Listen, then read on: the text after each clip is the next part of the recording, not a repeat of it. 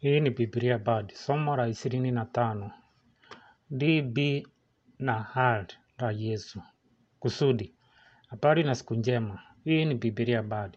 Bard ni msimuliaji wa hadithi anayekariri matini za kimapokeo zinazohusiana na mapokeo mahususi simulizi. Niko hapa kukariri na kukuza kile fasihi ya Biblia inasema kuhusu nani ni Mungu na nani ni wanadamu. Injili ndiyo habari ya msingi kuhusu Yesu ni nani na alifanya nini. Somo, hapa ndipo mahali tulipo leo. Katika podcast zetu mbili za mwisho, tuliangalia ubinadamu wa Yesu. Kisha, tukachunguza uungu wa Yesu. Sasa, tunafika kwenye ujumbe wa Biblia kuhusu Yesu. Tunauliza, injili ni nini? Warumi ya kwanza mstari wa kumi na sita. Sionei haya injili kwa sababu ni uwezo wa Mungu uletao wokovu kwa kila aaminie, kwanza kwa Myahudi kisha kwa Myunani, kila mtu mwingine. NIV.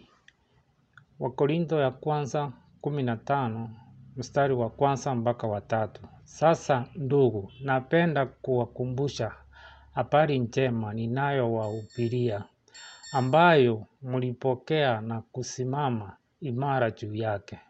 Kwa injili hii umeokolewa, kwamba Kristo alikufa kwa ajili ya dhambi zetu, kama yanenavyo maandiko kwamba alisikwa na kwamba alifufuka siku ya tatu, kama yanenavyo maandiko.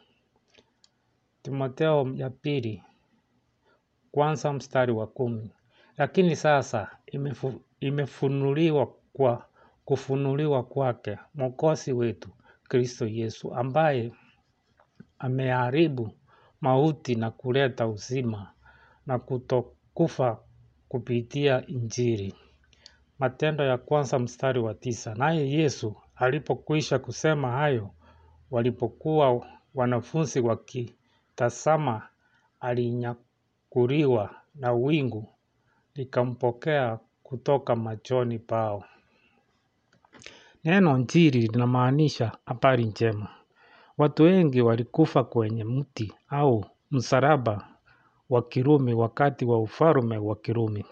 Bila shaka baada ya kifo chao kwa kawaida walishikwa. Kinachofanya tukio hilo la kila siku kuwa lisilo la kawaida ni kwamba katika kisa cha Yesu Kristo, yeye pekee ndiye anayehesabiwa kuwa alifufuka kutoka kwa wafu katika mwili mpya ambao hautawahi kuharibika na kufa.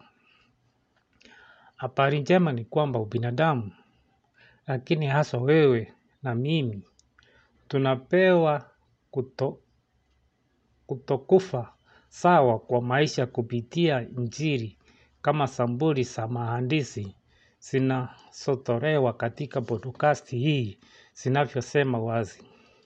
Majadiliano. Kuna zaidi ya injili moja katika Agano Jipya kama mafungu ya, ya mfano yanavyoonyesha. Matendo kwanza mstari wa kumi na nne na thelathini na sita Mtume Petro akizungumza na Wayahudi katika Yerusalemu asema, Wayahudi wenzangu, watu wa Israeli, Yesu wa Nazareti alikuwa mtu aliyethibitishwa kwenu na Mungu kwa miujiza, maajabu na ishara ambazo Mungu alizifanya kati yenu kwa yeye. Nanyi kwa msaada wa watu waofu mkaamua kumpigilia misumari msalabani, lakini Mungu alimfufua kutoka kwa wafu. Kwa hiyo Israeli, Israeli wote na wewe na hakika ya hili, Mungu amefanya Yesu huyu ambaye ninyi mulimsurupisha kuwa Bwana wa Christ, na Kristo Masihi. Maoni. Hii ni injili kwa taifa la Kiyahudi. Andiko la injili linasema mstari wa arobaini na moja kwamba Wale waliokubali ujumbe wake wakabatizwa na wapate elfu tatu wakaongezeka katika hesabu yao siku moja. Kundi hili lilikuwa waumini wa Kiyahudi katika Yesu kama Kristo Masihi. Waumini wa Kiyahudi katika Yesu waliunda madhehebu ya kidini ya Uyahudi inayoitwa njia. Ufunuo kumi na nne mstari wa sita mpaka saba. Kisha nikaona malaika mwingine akiruka angani, naye alikuwa na injili ya milele ya milele awatangazie wakaao juu ya nchi, akasema kwa sauti kuu, mcheni Mungu na kumtukuza, kwa kuwa ni saa ya hukumu yake imekuja. Mwabudu yeye aliyezifanya mbingu, nchi, bahari na chemichemi za maji. Maoni, hii ndiyo injili ya milele. Kuna injili nyingine zinazoitwa katika Biblia, lakini lengo letu lililoelezwa baadaye ni injili ya wokovu. Injili ya wokovu inaeleza kile Yesu alichofanya kwa ajili ya wanadamu katika kifo chake, kusikwa, kufufuka kutoka kwa wafu na kupaa kwake mbinguni. Muhtasari.